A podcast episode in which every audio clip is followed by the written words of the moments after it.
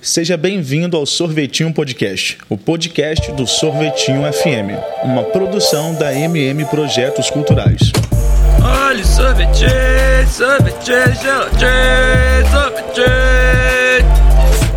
Você fica por dentro da cena da música capixaba através da trajetória dos nossos artistas. No episódio de hoje, Daniel Morello entrevista o cantor, compositor e produtor musical de Linhares, Kainan Morelato, o vocalista da banda Kainan e a Vizinhança do Espelho. Na entrevista, ele conta da sua experiência de ter passado pelo palco do Rock in Rio e sobre o seu trabalho no audiovisual com os videoclipes da banda. Para ficar por dentro de todos os episódios do Sorvetinho Podcast, segue a gente no Instagram arroba sorvetinhofm. Continue com a gente que tem bastante coisa boa nesse bate-papo. Uma ótima tarde a todos. Nós estamos no podcast do Sorvetinho FM e dessa vez nós temos aqui a presença de Kainan Morelato, da, o artista de Kainan, a vizinhança do espelho. Olá! O cara mexe com videogame, o cara mexe com produção audiovisual, é videomaker, é audiomaker, é um cara que consegue fazer tudo de dentro do buraco, no meio do mato. Do meio do mato. Kainan, uma ótima tarde, tudo bem? Beleza, Daniel? Ótima tarde. Obrigado por me receber aqui. É um prazerzaço. E aí a gente tentou fazer essa entrevista uma vez, deu errado, a gente vai agora para a segunda tentativa, num momento mais tranquilo, mais relaxado. Que bom. E aí a gente começa, a gente começa a falar então um pouco, Kainan, explica para você, explica para você, explica para a galera quem é você, Uhum. dá uma introdução sobre a su- sua entrada nesse mercado, como Uhum. você se iniciou no mercado da música, até, até você chegar no palco do Rock in Rio. Conta essa Massa. história pra gente. Bom, sou Kainan Morelato, sou cria de Linhares. Eu cresci em Pontal do Ipiranga, na praia. Meu pai, tive a sorte de ter um pai biólogo, uma mãe que trabalhava com projetos voluntários, sociais. Minha infância foi regada de natureza, de família, de arte. E eu cresci nesse meio. E foi a partir da minha faculdade, eu sou formado em, em superior de tecnologia em jogos, jogos digitais. E foi trabalhando com trilha sonora que eu comecei a sacar um pouco mais de produção e principalmente ter a, a virada de chave na minha vida, que foi perceber que eu podia fazer muita coisa em casa. Que eu poderia ter uma construção de, de teoria de, na minha cabeça ali, de manjar das coisas e poder, sabe, tirar leite de pedra do que eu tinha à minha disposição de ferramenta. E já tinha muita coisa, né? E não sabia que dava pra fazer. E foi assim que eu comecei a produzir, cara, as minhas coisas, gravando com celular, é, entendendo como é que funcionava as coisas. Daqui a pouco pintou uma, um trabalho, eu comprei uma, uma interface de áudio. E aí meu mundo mudou. Quando eu ganhei minha primeira interface de áudio USB, que eu podia plugar um P10 ali, minha guitarra saía direto no, no computador, tudo mudou. Quando a música virou gráfico, tudo mudou. Nossa, cara, quando eu vi que o negócio tava rolando ali e eu achei que eu tinha a maior qualidade do mundo nas mãos, e aí eu mergulhei. E até então estou mergulhado, acho que eu não voltei ainda não, e nem pretendo. E aí você teve a oportunidade de gravar o primeiro álbum, gravou o segundo álbum, Sim, teve esse rolê no meio do caminho, você conseguiu tocar alguns palcos por aí, Pois circulou. É muito doido. A minha história está muito ligada aos jogos, porque veio daí, veio daí, né, da, da faculdade, eu comecei a trabalhar com trilha sonora, e aí desses trampos assim surgiu um freela muito grande para eu fazer é, música para um jogo. E aí daí eu já fazia estágio na época na Interama, que era uma empresa de jogos em Vitória. E desse estágio rolou um contato, enfim, eu consegui um trampo massa que conseguiu me bancar uns é, uns equipamentos e dali eu comecei a, a produzir em casa mesmo. E, cara, foi um processo assim, bicho, de botar pra fora mesmo. Eu, eu não sabia que eu queria ser o que eu sou até eu começar a fazer. e aí eu comecei a, a dar voz às minhas músicas, fui encontrando pessoas no caminho que se identificavam com isso, tanto para ouvir quanto para tocar comigo. Meu irmão mais velho, Dan, sempre teve comigo, assim, para produzir. Na verdade, ele é meio culpado de tudo, assim, que eu sou. Ele que sempre botou a pilha assim antes, me botava pra ouvir umas coisas e me botava pra tentar gravar umas coisas. Ele cortou esse caminho. E, e daí a gente foi, formou. Primeiro eu gravei Morador do Mato, né? Gravei em casa. Foram 15 músicas. E foi isso. Eu produ- produzi um álbum de 15 músicas dentro do meu quarto, com amigos. E dali a gente fez um show na praça um ano depois de, de começar a ter gravado o, o disco. 300 pessoas na praça da cidade. E aquele negócio começou a ferver. E daí então eu não parei nunca mais, velho. E aí começou a surgir coisas, né? Na cena, a gente foi encontrando outras pessoas que estavam fazendo essas coisas também em seus respectivos lugares e, e universos pessoais, assim. E foi trocando ideia. E, quando foi que esse. Foi, foi, foi, na, foi na hora da interface mesmo que despertou essa ideia de que você conseguiria produzir as coisas em casa? Foi, foi exatamente velho. quando você tocou a guitarra e viu o gráfico aparecendo? Exatamente. Porque ali eu percebi que eu, eu queria muito, sabe, traduzir aquelas vontades, fazer com que aquelas músicas existissem, só que eu nunca tinha enxergado um meio direto. Sempre o meu meio era o que? Ah, eu vou ter que ter um estúdio, eu tenho que ter um produtor, eu tenho que ter alguém para fazer a parada acontecer. E ali foi a primeira vez que esse estalo aconteceu. Eu falei, putz, não, eu posso aqui, ó, gastando muito menos, eu posso começar a fazer já do meu jeito, estudar. E óbvio, né? Não foi magicamente assim. Mas a partir daí eu meti as caras para estudar muita teoria assim, de, de produção e tal. Teoria é um cacete, cara. YouTube, sabe? Pessoas dispostas a ensinar e filtrando. Cara, eu fiz, eu tenho essa, esse, essa no meu currículo, velho. Eu fiz um, uns meses de aula com o Benevenuto e foi uma maluquice, assim. Ele é muito figura. Figuraço, né? ele é. Ai, ai. Ele, uma coisa que ele, que ele me ensinou que eu carrego muito é o substantivo direto. Ele adorava falar, substantivo concreto, aliás. Aí não, fala de coisa concreta. Quero saber de, de, de cortina ventando, de almofada caindo. Eu não quero saber de, de sentimento, de poesia, não sei o que. Ele sempre trazia pro direto. E eu detestava. Não, eu quero escrever minha, minhas doideiras aqui. E hoje eu tô me vendo fazendo música de se servir o copo eu vou beber, sabe? Essas coisas. é muito doido como as coisas vão girando. Às vezes a informação vem e a gente não tá, não tá pronto para receber elas, né? Pois é. E eu lembro que na nossa última conversa a gente falou muito dessa questão do do Rock in Rio, uhum. o quanto que o Rock in Rio foi um choque para você de ah, é de cultura, de, de, do que que era o palco, o que, uhum. que era o que que era o mercado da música, o Sim. o quanto que a gente está isolado. Queria que você contasse essa, uhum. essa, essa descoberta sua. Dando um zoom assim na minha história, bicho, o... foi uma série de descobertas, né? Primeiro eu tenho esse momento que eu descubro que eu, que eu, o que eu gosto de fazer. Depois, quando eu já estou ali com o Morador do Mato lançado, começo a tocar fora, conhecer outras pessoas que estão fazendo a mesma coisa, começa a sensação de cena, né? De perceber a mesma, o mesmo sentimento em outros lugares distintos com, com os quais eu não estava conectado ainda. E daí até chegar no Rock in Rio, cara, o, o, Rock in Rio foi o maior choque, assim, eu acho, porque a gente estava, sabe, vivenciando uma realidade ali, local. E chegar lá e de repente olhar para o lado e ver o Tears for Fears passando som, naquele palco gigantesco, e você lá com a sua pedaleirinha Digitec, aquele som mastigado pensando assim, meu Deus, o que, que eu tô fazendo aqui? E foi um choque, velho, foi um choque real, assim. Não, para mim não foi uma, uma experiência fisicamente agradável de se passar, mas óbvio que foi maravilhoso, foi maravilhoso. Eu me senti. A lição, qual foi a lição? A lição foi. Cara, foram tantas. Eu acho que a maior foi me colocar no, no meu lugar, assim, entender, sabe, que, que, que as coisas se constroem, é que não é não é uma oportunidade que vai fazer você ficar gigante em si só, não é uma oportunidade isolada, não é porque você vai tocar no Rock in Rio que tá tudo certo, não, velho. Que, que, que, sobre o que, que você fala? O que, que te construiu? O que, que te levou a chegar ali? Se você chega ali por chegar vazio, não, não faz sentido. E não que a gente tivesse vazio, sabe? Mas foi muito doido, velho. Foi muito intenso, assim. Me olhar e achar que faltava muita coisa ainda. faltava melhorar tudo ainda, faltava se conhecer melhor, saber melhor sobre o que, que a gente estava falando. Uma descoberta, né, cara? Gigantesca.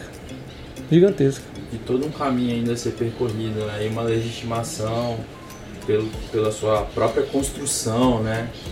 Totalmente, cara. Porque olhar para o lado e ver a galera grande assim, é, foi legal porque eu tava num, num, num, momento de olhar como igual, né? A gente também tava passando som, a gente também ia fazer um show daqui a pouco. Só que quão distante a gente tava daquele, sabe, daquele palco ao lado.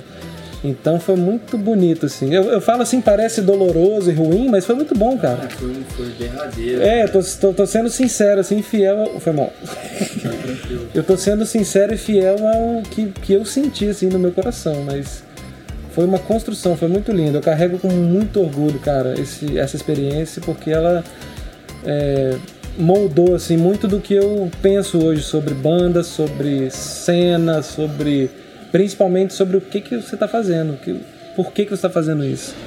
Beleza. E sobre show, já que a gente está falando desse Aham. momento em si, o que que você aprendeu sobre o seu show?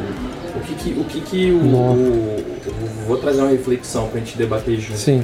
Eu gosto de falar que existe apresentação ao vivo, existe música ao vivo, show ao vivo e performance. Uhum.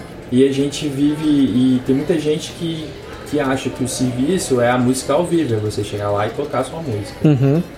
Que é muito que uma música ao vivo, uma apresentação ao vivo, ela é bem distante de um show ao vivo, que envolve luz, que envolve cenografia, é, roteiro de show, setlist pensado, toda uma outra quantidade de outros profissionais, é, Aham. roupa, né? Figurino. iluminação, Sim, é, sim. é, é, pirotecnia. Show envolve um pouco mais que isso. Aham. E, e eu falo que performance é o Mick Jagger. Pode crer. O Mick Jagger fala que ele não faz, não, ele não faz show, ele dá uma performance, sacou? Essa é a Uhum. performance dele, a entrega dele lá, Uhum. que é uma coisa, eu acho que tem a ver com um pouco mais de car- carnal energético, Sim. de, de conduzir um- uma grande coisa, que seria o, o show lá, uma grande performance. vivo. E aí eu queria entender de você o, é, o que, você pensa disso, na verdade. Uhum. Se, se o artista vive da apresentação musical, o que faz da apresentação musical ser um, um show ou uma performance? Engraçado, velho, porque acho que se você me perguntasse isso, sei lá, três vezes ao longo de cinco anos, minha resposta provavelmente seria completamente diferente no primeiro, no segundo e no terceiro. Antes do Rock in Rio, talvez eu me preocuparia muito com é, com a música, com a, tá tudo ensaiado, tá tudo legal. No segundo ano, talvez eu te falaria sei lá, a gente ensaiar momentos pro show, pensar no set list ali, começar de um jeito, ter um momento violão solo e tal. Hoje, cara, eu me preocupo muito com a verdade do porquê que a gente tá fazendo aquilo. O que, que essas músicas dizem sobre a gente? O que, que a gente tá, pass- tava passando quando escreveu elas? O que, que a gente quer transmitir através disso? E daí, bicho, eu vou, sabe, é, fritar em tudo que eu acho que pode agregar. Então, pra mim, o show da Vizinhança do Espelho hoje é um momento de entrega, ainda mais agora com pandemia, cara. Ter ficado dois anos quase longe de. Ainda, né? Certamente vai ser mais que isso. Mas longe da, da- da- do calor das pessoas e, e, sabe, vivenciar um show ali tem me feito pensar nisso. Quando a gente voltar, eu pretendo que quem vai assistir nosso show saia de lá, sabe, é, diferente. Vai ter contato com as letras, que vão conversar com o nosso figurino, que vão conversar com, ah, sei lá, o que a gente inventar de cenografia. É, eu acho que, que é importante, claro, sim, você ter um. pensar no formato, pensar na- na- em tudo isso, mas acho que antes de tudo é o, o motivo. Por que, que está fazendo isso? Sabe? O que, que te move? Como que você quer cantar essa música? O que essa música te faz sentir? Você quer cantar ela arrumadinho ou você quer cantar ela sem camisa, sentado no palco e com a galera cantando? Entende? Tem muito disso. E, e é isso, acho que ao longo do tempo foi mudando muito, assim. Eu me vejo lá, na- lá no início completamente cru, sem ter contato com, com nada, sem ter referência nenhuma e completamente fiel ao que eu estava sentindo. Lá no meio, já meio perdido com as referências, tipo, putz, eu gostava de fazer isso, mas ó, talvez seja melhor a gente ensaiar um negócio aqui e tal. E hoje já completamente preocupado com, caralho, a gente tá sendo de verdade? A gente não tá viajando? Não tá fazendo forçado? Não sei se faz sentido. Faz sentido, sim. E aí a gente volta pra falar das músicas. Aham. Desse momento aí, vigésima fase da pandemia. é, da pós, da pós, da pós-verdade. senhora. É, o que a música, qual é a função da música hoje pra você, Kainan? Qual é a função da sua música hoje pra você? Função? O que, que você quer dizer assim com função? Tipo. Bom, a música tem várias funções. Às Aham. vezes ela é quer te aliviar uma tensão, às vezes ela quer te alegrar, Que massa. às vezes ela quer te levar para algum lugar. É muito doido isso. Mas é, ainda assim, nesse momento louco de pandemia, às vezes as músicas ganham outras funções. Pode crer. E eu tô. Eu tô num. nessa, Sim, né? saquei. Eu tô num momento, velho, que eu tô. Eu passei muito tempo sem conseguir me conectar com a minha música. Praticamente um ano eu fiquei incapaz mesmo, assim, de conseguir pensar. Parecia que eu não tinha nada, assim, mais. Parecia que eu, que eu não, não era mais pra ser isso. E foi difícil, velho, porque não tinha perspectiva de nada. A gente fez o crowdfunding lá no final de 2019 para 2020. Achou que ia rolar 2020, sabe? Com um disco novo, com a produção fora, com a coisa um pouquinho maior do que a gente é, tava acostumado a fazer. E aí, bicho, de fevereiro de 2020 pra frente foi tudo dando errado, assim. Foi todo, não dando errado, mas os planos foram se dissolvendo completamente. A começar pelo Bruno Jorge, que assinou nossa produção, deu pra trás. E aí depois eu fiquei com esse trampo pra fazer lá, reorganizar, porque já tava tudo pensado, a campanha de crowdfunding foi toda formatada para aquilo. E aí, quando eu finalmente consegui reestruturar para algo que fosse verdadeiro e beleza, pô, que massa, deu errado, mas agora tá dando mais certo. E aí veio a pandemia e quebrou as pernas e a gente não conseguiu gravar. E aí tava um negócio marcado e vamos, senão a gente vai perder o, o aluguel da parada, o dinheiro da galera. Cara, nesse tempo todo foi uma, uma tempestade, assim. E, mas acabou que a gente conseguiu gravar mesmo durante a pandemia. Foi lá no início, ainda em abril de 2020. A gente já tinha alugado um sítio lá em Marechal Floriano para ir. E a gente estava todo mundo se cuidando, fomos para lá, gravamos, voltamos. E de abril de 2020 até hoje, mano, eu estou com esse disco em fermentação. Eu olho para ele e, volta. e ele me olha de volta e a gente já não se olhou. Mas nesse momento agora, respondendo finalmente a sua pergunta, a música para mim tem uma função de necessidade.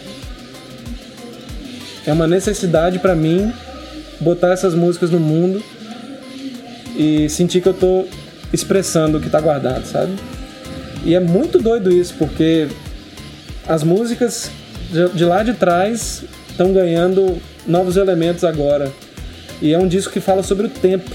É um disco que fala sobre presente, passado e futuro. É um disco que fala sobre três.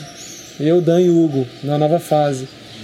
E eu tô cantando, cara, eu tô gravando vozes em cima de trilhas de um ano e meio atrás. Então é o Kainan do futuro, né? Falando com o Kainan do passado. Sobre isso. É, tá muito doido, cara. Então é, é necessário pra mim, sabe? Terminar isso. No momento, cara, não é função profissional, não é função nenhuma, é existencialista mesmo. Eu não vou me sentir 100% vivo na Terra, nessa existência, se eu não voz a essas músicas, se eu não terminar elas e sentir que elas estão vivas, assim. Pra ir, pra ir botar elas no mundo. Pra esse ano. 2021. Pra esse ano. Também, e, e aí? Se mês que vem a gente desanima, sabe? Não sei. É certo. Porra, e bicho, a gente, a banda não tá andando, cara. A gente tá fazendo live, beleza, tá fazendo alguns shows, mas eu não vejo os meninos um ano e meio, cara. A gente não senta pra tocar tem mais de um ano e meio. Então, assim, doideira. Tudo em mudança, né? Tudo ao mesmo tempo agora. Pois é. Respondi a função ou- Respondeu, respondeu, cara. Tá fluindo. bom demais. Beleza, a gente já falou de lá, já falou de cá, Uhum. já falou das músicas. Vamos falar então do futuro, então. O que, que você espera para quando tudo voltar ao normal? Rapaz, eu não sei nem se eu espero que as coisas voltem ao normal, pra ser sincero. Eu espero que a gente, com esse valor que a gente está dando para as produções, por esse valor que, que a gente está dando teoricamente, né? Porque tá todo mundo recorrendo a isso, né? No período de pandemia. Que seria dessa pandemia sem, sem série, sem videogame, sem, sem trabalho, sem comunicação, sem. Sabe? Eu espero que essas coisas. é, ah, enfim, já até me perdi. Você tá falando da manhã, tá tudo bem. É só, é só a ideia, né? Pode acontecer ou não. Uhum. Mas assim, Você falou de show, você falou do álbum novo, você tem perspectiva de colocar isso no mundo e ver o que o mundo vai te devolver. Uhum. Enquanto a sua produção audiovisual, cara, você vai é, entregar material de audiovisual junto com isso aí também. Eu queria que você, uhum. que você me respondesse isso e também falasse um pouco desse seu, desse seu background de audiovisual, se for, Uhum. Pouca gente conhece, sabe que você consegue gravar o seu disco, mas Sim. você sabe que você consegue gravar o seu próprio videoclipe. Pode também. crer. Então, assim, eu acho que isso é interessante, inclusive se você vai, vai lançar algum videogame da sua banda, Uhum. fala aí, qual é dessa parte aí sua que pouca gente sabe que você tem. Pois é, eu lembrei que eu ia falar finalmente. O que você falou do, do- de voltar ao normal, eu me perdi foi nisso. É, esse período, bicho, de, de foi tá sendo intenso assim de olhar pra dentro. Parece que a sensação é que cada dia existe uma lição nova pra aprender sobre mim mesmo, assim. Foi um período isolado, né, bicho? Sozinho e às vezes é bom, mas às vezes é doloroso também. É amargo a gente engolir algumas coisas. Se aceitar de, de certo jeito, assim, ver que você, você é meio babaca consigo mesmo, que você não se dá valor. Foi bem intenso, assim, perceber isso. Mas, por outro lado, essas lições amargas vieram dar no, no, no- numa coisa muito mais pura, que foi, por exemplo, os jogos ter voltado para isso, assim. Desde a faculdade, depois que eu saí do caminho ali da trilha sonora para fazer música, eu nunca mais olhei para trás, assim, para eu sempre achei que fosse um capítulo, sabe, da- do meu início ali, da minha construção. Mas pelo contrário, bicho, sempre teve ao meu redor eu não sabia. E agora eu voltei a produzir, estou trabalhando agora na trilha de um jogo de celular que deve ser lançado em breve. E tô fazendo, sabe, tô conversando com essas pessoas de novo, tô investindo nisso de novo, tô pirando em algumas coisas de, de fazer música usando videogames antigos, se conectar no console, na fita e tirar o som do chip. É, tô pirando nessas coisas de novo. Eu tô percebendo em mim uma, um, um lado de expressão que a música não era capaz de, de atender. E aí, sabe, você vê os videogames independentes, bicho, rapaz, tem muita coisa foda. É muita linguagem, é muita. É muita essência também, assim como a gente tem na- as bandas independentes, tem as empresas de jogos independentes, os caras estão lá se expressando, velho, através de pixels, através de, de enredos, de personagens, sabe? De uma fantasia onde você não, não só assiste, mas você protagoniza. Então, tendo contato com narrativas mais fodas assim. Eu, bicho, vejo assim no, no futuro. é, era aí que eu tava, que eu me perdi. é, a gente vendo essas linguagens que ficaram tão em evidência agora, como por exemplo o chamado de vídeo, é, aula online, essas coisas virando ferramentas para que a gente consiga produzir mais coisas, sabe? Ter mais conexão entre as pessoas afins, assim, gente que tá afim de fazer, às vezes não, não tá perto e se limitava por isso. Então eu vejo a banda é, lançando disco, bicho, não de uma maneira convencional. Eu, pra ser sincero, não sei te responder se eu vou lançar um single, depois outro, depois outro. Ou se a gente vai lançar tudo e foda-se, vai ser um grande documentário, videofilme. Ou se a gente vai fazer um show virtual transmitido com, com sei lá, sabe, entrada paga. Ou se a gente vai conseguir fazer isso num teatro e exibir um filme. Ou você vai fazer um, um- um jogo, você me instigou agora a pensar nisso. Eu acho que vai ser um momento de abraçar todas essas pontas assim que estavam soltas pra gente. Então a banda vai voltar menos preocupada com postagem no Instagram e mais preocupada com o que, que a gente faz. As pessoas nos seguem por quê? Você me ouve por quê? Você gosta disso? Você, você se identifica? Então é isso que importa. O resto, velho, sem tempo, irmão. sem tempo pra fazer pose, sem tempo pra, sabe, pagar de, de, de conceitual e não ter conteúdo. É o contrário agora. É, talvez tenha até que tomar cuidado pra não ser só conteúdo e não ter uma forma. e não pirar. Perfeito, Kainan. Vamos falar agora um pouquinho. Vamos falar então da sua perspectiva agora mais pro mercado da música. Se você fosse dar uma fala para os jovens artistas que estão surgindo aí, que beberam de várias fontes que são con- con- contemporâneas a você e você.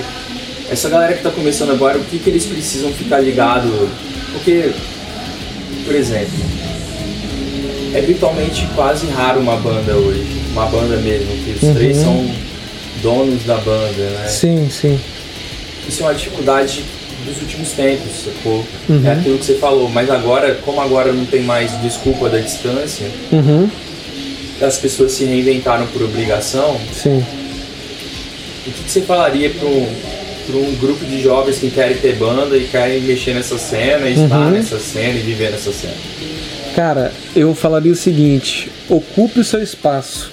Faz aquilo que você acha que é foda, que você gosta, que te faz ferver a barriga. E nada mais, velho. A gente se perde muito com referência, a gente se perde muito olhando pro lado e vendo, achando que as pessoas estão produzindo o tempo todo, mas elas não estão, elas só estão postando que elas estão. E a rede social é uma grande vitrine onde todo mundo só mostra o lado bom e isso faz muito mal, velho. Eu, como artista, sofri, sofro pra caralho disso. E eu, quando penso, se eu fosse começar agora, quanta, quanto atalho eu não pegaria? Então, eu acho que batendo nessa tecla, assim, bicho, faz o que você acha que vai dar certo, velho. Mesmo que dê errado lá na frente, foda-se, você foi e fez. Sabe? Eu acho que a verdade, ela é urgente, assim, que existe. A gente não pode perder isso. A gente se perde muito nesses poréns aí e você pode acabar abrindo mão do que te fazia sentir vivo, assim, sentir fluindo. Então, assim, se for um formato que não é convencional, não deixe de fazer porque não é convencional. Faça justamente porque não é. E o mundo é, porra, o mundo é injusto pra cacete, porque ninguém, nem todo mundo tem a mesma oportunidade. Nem todo mundo tem a mesma sorte, sabe? Alguns têm, sabe, a oportunidade de começar a fazer música agora porque já tem um notebook, já tem alguma coisa, um computador, já tem uma família estruturada. Tem gente que não tem. Então, assim, o que que te faz ter é, força, assim? O que que, o que que te dá frio na barriga quando você olha pra galera que você admira? O que que você queria? Você queria fazer melhor? Sabe, aquela música você faria diferente? Faz então, velho. É isso. Essa, essa energia. Hã? E a parada de ser banda? De ser banda, rapaz, é, é difícil, porque eu acho que. Não sei se, se a dificuldade maior se diz o quê? É, é- é ego, assim, ou uma coisa geracional? se Ah, banda. entendi. É, bicho, Porque o tempo come a banda. pode crer. Aí no final sobra um compositor. Aham. É, eu acho que a- o, o- pelo menos o que funciona na vizinhança é a gente definir claramente os papéis. E tá tudo bem para cada um fazer o que for, sabe? Então na, na vizinhança, por exemplo, é, eu sou compositor da- de- das letras, é, a maior parte das melodias, das coisas, e a gente arranja junto, né, faz o arranjo juntos e grava juntos. Às vezes eu vou gravar uma coisa, às vezes o Hugo vai- gravar outra. Mas assim, ter claro para todo mundo. Eu acho que é isso que é importante, porque aí a gente começa. Se a gente não organiza o papel de cada um, é, mesmo que seja na inocência, na bondade, assim, não, beleza, a gente vai fazer junto. Bicho, separa, porque aí a gente começa a dar margem pro ego, pra treta, e aí é o que você falou, com o tempo a banda vai se perdendo. Então acho que o segredo é, é, botar claramente assim na mesa, ó, eu vou fazer isso aqui, beleza? Mesmo que você queira compor, eu vou te dar o espaço para compor, mas ó, eu, eu, eu como já faço a maior parte disso, vamos assumir que é isso e vamos seguir? Porque aí às vezes fica mais leve pro cara que é baterista pensar nas linhas de bateria e, e contribuir com isso do que ter uma obrigação, sabe, de fazer e se perder e aí a, a banda desandar. E a gente tá num momento agora legal que o que, que a banda tá meio que se, mold, se se costurando assim. A gente começou, eu gravei, eu peguei uma letra do Hugo para fazer, o, o Dan gravou uma linha de baixo, o Hugo agora tá aprendendo a tocar violão, tá aprendendo a tocar baixo. Então, tá começando a rolar uma coisa diferente assim, mas partiu desse desse início bem estabelecido. E claro, para que ninguém fique magoado, para que não fique nada de ressentimento, nada guardado, sabe? E óbvio, velho, vem as tretas, vem as coisas, mas resolve, porque é, é meio que igual namoro, assim. Tem que. Uma hora a parada explode. É melhor a gente resolver do que fingir que não existe e a banda acabar. Perfeito. Você falou o negócio do- do- do- do- das produções audiovisuais, eu não te respondi, né? Pode falar. Vamos falar dessa sua construção aí no audiovisual. Pois é, foi uma coisa parecida assim com a música, porque sempre houve esse momento de virada de chave assim, de eu entender que era possível. Com a música foi isso, no momento da interface de áudio. E na- nos videoclipes, cara, foi no momento que eu comecei a estudar mais produção. Eu estudei cinema, assim, aquela coisa que, que me chamava muita atenção. E eu foi quando eu virei a chave e percebi que era mais ou menos a história do, da produção musical. Você não, não é o microfone que você vai ter que vai fazer a, a música ficar boa. Não é o instrumento, a guitarra que vai fazer o guitarrista tocar bem. É o que tem por trás. E aí quando eu virei essa chave para pro videoclipe, eu percebi que era o que estava na frente da câmera. E a câmera funciona do mesmo jeito, seja um celular, seja, né? E aí quando eu virei isso, bicho, eu me eu acho que é o sentimento de, de potência que faz você diminuir o, os, os impedimentos.